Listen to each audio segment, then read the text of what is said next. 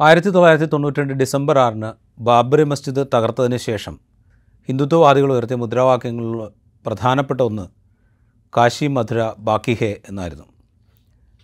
കാശിയിലെയും മധുരയിലെയും മസ്ജിദുകൾക്ക് മേൽ അവകാശവാദം ഉന്നയിച്ചിട്ടുണ്ട്.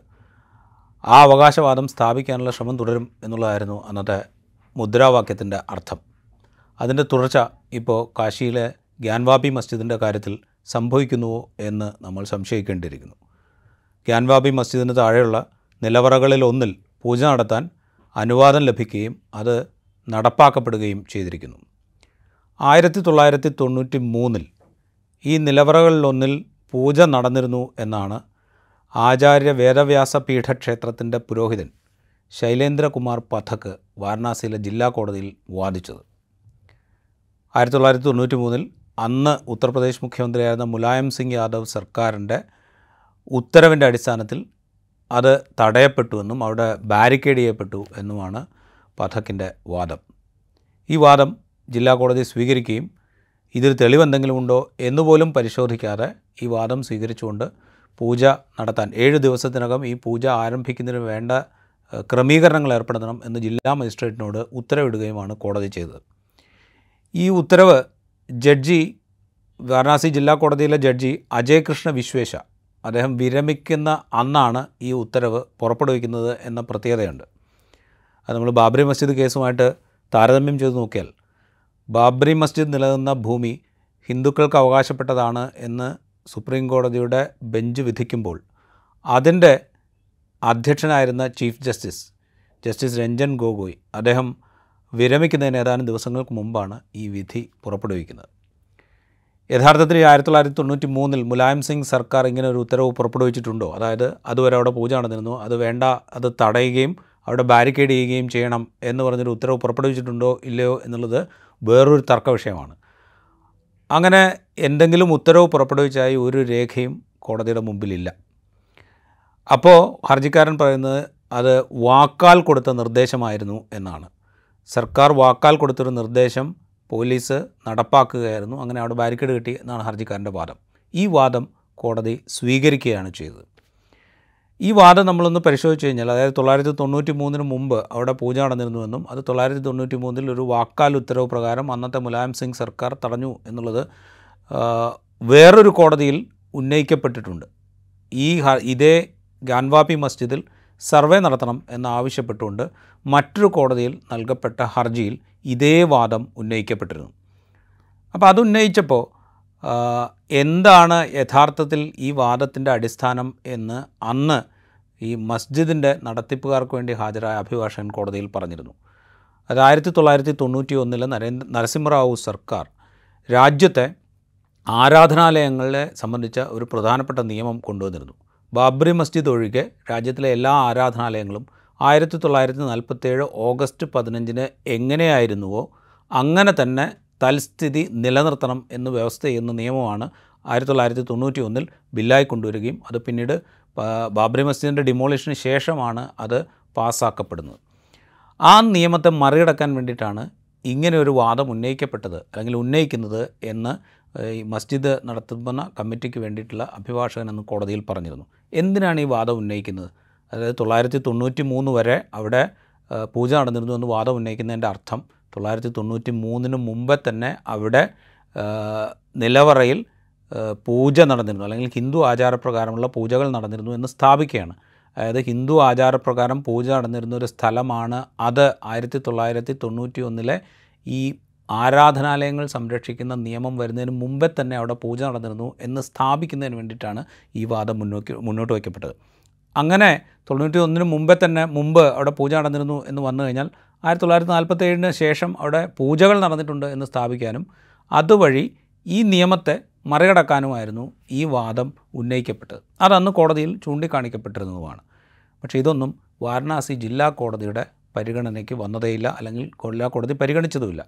അവരുടൻ തന്നെ കോടതി ഹർജിക്കാരന്റെ വാദം കേൾക്കുകയും പ്രത്യേകിച്ച് തെളിവെന്തെങ്കിലും ഉണ്ടോ എന്ന് പരിശോധിക്കുന്നതിന് മുമ്പേ തന്നെ ഈ പൂജയ്ക്കായി ഇത് തുറന്നു കൊടുക്കാൻ വേണ്ട ക്രമീകരണങ്ങൾ ഏർപ്പെടുത്താൻ ജില്ലാ മജിസ്ട്രേറ്റിനോട് നിർദ്ദേശിക്കുകയുമായിരുന്നു. ഇവിടെ മറ്റൊരു താരതമ്യം കൂടിയുണ്ട് ബാബറി മസ്ജിദുമായി ബന്ധ ബന്ധപ്പെടുത്തുമ്പോൾ. ഈ ഉത്തരവ് വന്ന ഉടൻ അതായത് പൂജയ്ക്ക് തുറന്നു കൊടുക്കണം ഏഴ് ദിവസത്തിനകം തുറന്നു കൊടുത്താൽ മതി ഏഴ് ദിവസത്തിനകം ഇതിന് ക്രമീകരണങ്ങൾ നടത്തണമെന്നാണ് ജില്ലാ മജിസ്ട്രേറ്റിനോട് ആവശ്യപ്പെട്ടത്. പക്ഷേ ഉത്തരവ് വന്ന് മണിക്കൂറുകൾക്കുള്ളിൽ ഇത് തുറന്നു കൊടുക്കപ്പെടുകയും അവിടെ ഇന്ന് പുലർച്ചെ മൂന്ന് മണിക്ക് പൂജ നടക്കുകയും ചെയ്തു എന്നാണ് പുറത്തു വരുന്ന റിപ്പോർട്ടുകൾ. പൂജ നടന്നു എന്നുള്ളത് വസ്തുതയുമാണ്. എന്തിനാണ് ഇത്ര തിരക്ക് പിടിച്ച് രാത്രി പൂജ നടത്തിയത് എന്ന് ആലോചിക്കുമ്പോൾ ചില വിഗ്രഹങ്ങൾ ഈ ഇന്നലെ രാത്രി തന്നെ ഈ വിധി വന്ന് അധികം വൈകാതെ തന്നെ ഇതിലേക്ക് കടത്തുന്നതിന് വേണ്ടി നിലവറയിൽ കൊണ്ട് വെക്കുന്നതിന് വേണ്ടിയിട്ടാണ് ഇത്ര തിരക്ക് പിടിച്ച് രാത്രി തന്നെ അവിടെ തുറന്നു കൊടുത്ത് പൂജയ്ക്ക് വേണ്ട തയ്യാറെടുപ്പുകൾ നടത്തിയത് എന്നാണ് പുറത്തു വരുന്ന മറ്റൊരു റിപ്പോർട്ട്. അവിടെ ബാബറി മസ്ജിദുമായി ചില താരതമ്യങ്ങൾ കൂടിയുണ്ട്. അതാണ് നേരത്തെ പറഞ്ഞത്. ആയിരത്തി തൊള്ളായിരത്തി നാൽപ്പത്തി ഒൻപത് ഡിസംബർ ഇരുപത്തിരണ്ടിനും ഇരുപത്തിമൂന്നിനും ഇടയ്ക്കുള്ള രാത്രിയിൽ ബാബ്രി മസ്ജിദിനുള്ളിൽ അതിക്രമിച്ചു കടന്ന് വിഗ്രഹങ്ങൾ സ്ഥാപിക്കുകയാണ് ഉണ്ടായത്. അതിക്രമിച്ചു കടന്ന് വിഗ്രഹങ്ങൾ സ്ഥാപിച്ചു എന്നതിന് എഫ് ഐ ആർ തെളിവായിട്ടുണ്ട്.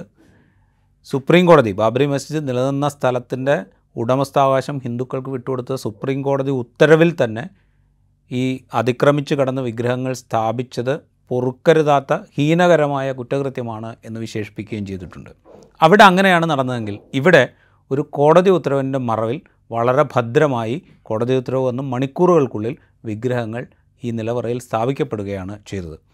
അപ്പോൾ അവിടെ എഫ് ഐ ആറില്ല ഹീനമായ കുറ്റകൃത്യം എന്ന ആക്ഷേപങ്ങളില്ല.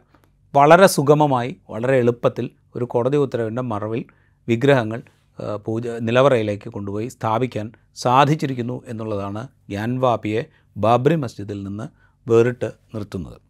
കുറേ കൂടെ കാര്യങ്ങൾ എളുപ്പമായിരിക്കുന്നു എന്ന് പറയാം. ഗ്യാൻവാബിയെ സംബന്ധിച്ച് ഇത് മാത്രമല്ല മറ്റ് മൂന്ന് ഹർജികളെങ്കിലും മൂന്ന് മൂന്ന് ഹർജികളെങ്കിലും പല കോടതികളിലായിട്ട് നിലനിൽക്കുന്നുണ്ട്. ഒരിടത്ത് മസ്ജിദിനുള്ളിൽ പൂജ നടത്താൻ അനുവദിക്കണം ആരാധന നടത്താൻ അനുവദിക്കണം എന്നാവശ്യപ്പെട്ടുള്ള ഹർജി. മറ്റൊരിടത്ത് മസ്ജിദിനോട് ചേർന്ന ശൗച ശുചീകരണമൊക്കെ നടക്കുന്ന സ്ഥലത്തെ ഫൗണ്ടൻ അത് ശിവലിംഗമാണ് എന്ന് അത് സംരക്ഷിക്കണം എന്നാവശ്യപ്പെടുന്ന ഹർജി. ആർക്കിയോളജിക്കൽ സർവേയുടെ സർവേ പഠനം നടത്തണം എന്നാവശ്യപ്പെടും. ആ പഠനം നടത്തണമെന്ന ആവശ്യം കോടതി അംഗീകരിക്കുകയും ആ പഠനത്തിന്റെ റിപ്പോർട്ട് അടുത്ത ദിവസം കഴിഞ്ഞ ദിവസം പുറത്തു വരികയും ചെയ്തിരുന്നു. അതായത് ഈ മസ്ജിദിന്റെ താഴെ വലിയൊരു ക്ഷേത്രം ഉണ്ടായിരുന്നു എന്നാണ് ആർക്കിയോളജിക്കൽ സർവേ വകുപ്പ് കണ്ടെത്തിയിരിക്കുന്നത്. ഈ കാലത്ത് ആർക്കിയോളജിക്കൽ സർവേ വകുപ്പ് മറ്റെന്തെങ്കിലും കണ്ടെത്തുമോ എന്നുള്ളത് മറ്റെന്തെങ്കിലും കണ്ടെത്താനുള്ള ഒരു സാധ്യതയും ഇക്കാലത്തില്ല എന്ന് തന്നെ പറയണം. ബാബ് ബാബറി മസ്ജിദിന്റെ കാര്യത്തിൽ ബി ജെ പിയോ അല്ലെങ്കിൽ ആർ എസ് എസ് പിന്തുണയ്ക്കുന്ന ശക്തികളോ അധികാരത്തിലില്ലാതിരിക്കെ ആർക്കിയോളജിക്കൽ സർവേ വകുപ്പിന്റെ റിപ്പോർട്ട് ബാബറി മസ്ജിദിന്റെ താഴെ ക്ഷേത്രമുണ്ടായിരുന്നു എന്ന മട്ടിലായി എങ്കിൽ ഇക്കാലത്ത് മറിച്ചൊരു റിപ്പോർട്ട് ഉണ്ടാവുക സാധ്യമേയല്ല. അപ്പോൾ അതുപോലത്തെ ഒരു റിപ്പോർട്ട് പുറത്തു വന്ന സാഹചര്യത്തിൽ കൂടിയാണ് ഈ പൂജയ്ക്കുള്ള പൂജയ്ക്കുള്ള അനുമതി സംബന്ധിച്ച കോടതി ഉത്തരവ് വരുന്നത്. അതിന്റെ തൊട്ടു പുറകെ അവിടെ പൂജ നടക്കുന്നത്. ഇപ്പോൾ ബാബറി മസ്ജിദിന്റെ കാര്യത്തിൽ ഈ വിഗ്രഹമൊക്കെ സ്ഥാപിച്ച് കുറേ കഴിഞ്ഞിട്ടാണ് സർവേ നടക്കുന്നതെങ്കിൽ ആർക്കിയോളജിക്കൽ സർവേ ഓഫ് ഇന്ത്യയുടെ പഠനം നടക്കുന്നത് എങ്കിൽ ഇവിടെ പഠനം നടത്തിയതിന് ശേഷമാണ് പൂജയും വിഗ്രഹ സ്ഥാപനവും ഒക്കെ നടക്കുന്നത് എന്ന വ്യത്യാസമുണ്ട്. എന്തുകൊണ്ട് ഇതിപ്പോൾ സജീവമാവുന്നു എന്നുള്ളൊരു ചോദ്യമുണ്ട്. രാമക്ഷേത്രം നിർമ്മിക്കപ്പെട്ടു കഴിഞ്ഞു. ബാബറി മസ്ജിദിന്റെ തക ബാബറി മസ്ജിദ് തകർത്തു. ആ തകർത്ത സ്ഥലത്ത് രാമക്ഷേത്രം നിർമ്മിക്കപ്പെട്ടു കഴിഞ്ഞിരിക്കുന്നു. അതോടുകൂടെ സംഘപരിവാറിന്റെ ഒരു രാഷ്ട്രീയ അജണ്ട അവിടെ അവസാനിച്ചു. രാമക്ഷേത്രം ഒരുപക്ഷെ രണ്ടായിരത്തി ഇരുപത്തിനാലിലെ ലോക്സഭാ തെരഞ്ഞെടുപ്പിൽ ഒരു വലിയ പ്രചാരണ വിഷയമായിട്ട് ബി ജെ പിക്ക് വയ്ക്കാൻ സാധിക്കും. വർഗീയ ധ്രുവീകരണത്തിന്റെ ഒരു ഉപാധിയായി ഈ രാമക്ഷേത്രത്തെ ഈ തെരഞ്ഞെടുപ്പിൽ ഉപയോഗിക്കാൻ സാധിക്കും. പക്ഷേ വരും തെരഞ്ഞെടുപ്പുകളിലോ ഇത് അങ്ങനെ ഉപയോഗിക്കാൻ സാധിക്കില്ല. അപ്പോൾ പുതിയൊരു ആയുധം ആവശ്യമായി വന്നിരിക്കുന്നു സംഘപരിവാരത്തിന്. മുമ്പ് ബാബറി മസ്ജിദ് തകർത്തതിന് തൊട്ട് പിറകെ വിളിച്ച മുദ്രാവാക്യത്തിന്റെ കാര്യം സൂചിപ്പിച്ചല്ലോ. കാശി മധുര ബാക്കി ഹേ എന്ന് പറയുന്നത്. അതിലൊന്ന് ഇപ്പോൾ രാഷ്ട്രീയ ആയുധമായി പൊടി തട്ടിയെടുത്തിരിക്കുന്നു. ആ ആയുധത്തെ നീതിന്യായ സംവിധാനത്തിന്റെ സഹായത്തോടുകൂടി ഉപയോഗിക്കുന്നതിന്റെ തെളിവായി നമുക്ക് ഗ്യാൻവാബി മസ്ജിദിൽ ഇപ്പോൾ നടക്കുന്ന സംഭവവികാസങ്ങളെ കാണേണ്ടി വരും. അത് മാത്രമല്ല ഇതുണ്ടാക്കുന്ന മറ്റൊരു പ്രതിസന്ധി അല്ലെങ്കിൽ വലിയൊരു പ്രയാസം എന്ന് പറയുന്നത് അത് ഈ രാജ്യത്തെ ഏറ്റവും വലിയ ന്യൂനപക്ഷ വിഭാ വിഭാഗത്തെ സംബന്ധിച്ചാണ്. അവർക്ക് ഏതെങ്കിലും ഒരു പള്ളിയുടെ അവകാശം നഷ്ടപ്പെട്ടു പോകുന്നു എന്നത് മാത്രമല്ല പ്രശ്നം. നൂറ്റാണ്ടുകളായി അവർ പ്രാർത്ഥിച്ചുകൊണ്ടിരുന്ന ഒരു പ്രാർത്ഥനാലയം നഷ്ടപ്പെട്ടു പോകുന്നു എന്നുള്ളത് മാത്രമല്ല പ്രശ്നം. അവരെ സംബന്ധിച്ച് അവരുടെ വിശ്വാസം തുടർന്നു കൊണ്ടുപോകാൻ പാകത്തിലുള്ള സംവിധാനങ്ങൾക്ക് മേൽ അവകാശവാദം ഉന്നയിക്കപ്പെടുകയും അത് നീതിന്യായ സംവിധാനം വഴി സ്ഥാപിക്കപ്പെടുകയും ഒക്കെ ചെയ്യുമ്പോൾ പൗരത്വ നിയമ ഭേദഗതി ഏത് വിധത്തിലാണോ അവരെ അന്യരാക്കി നിർത്താൻ ശ്രമിച്ചത് അതിന്റെ ഒരടുത്ത താഴത്തെ പടിയിലേക്ക് അവർ തള്ളപ്പെടുന്നു എന്നുള്ളൊരു പ്രശ്നമുണ്ട്. അതാണ് യഥാർത്ഥത്തിലുള്ള രാഷ്ട്രീയ പ്രശ്നം. ഗ്യാൻവാബിയും ബാബരി മസ്ജിദിന്റെ തകർച്ച ഉണ്ടാക്കിയ ആ മുറിവ് ഗ്യാൻവാബി കൂടുതൽ ആഴത്തിലുള്ളതാക്കി മാറ്റുന്നു എന്നുള്ളതാണ് യഥാർത്ഥത്തിലുള്ള പ്രശ്നം.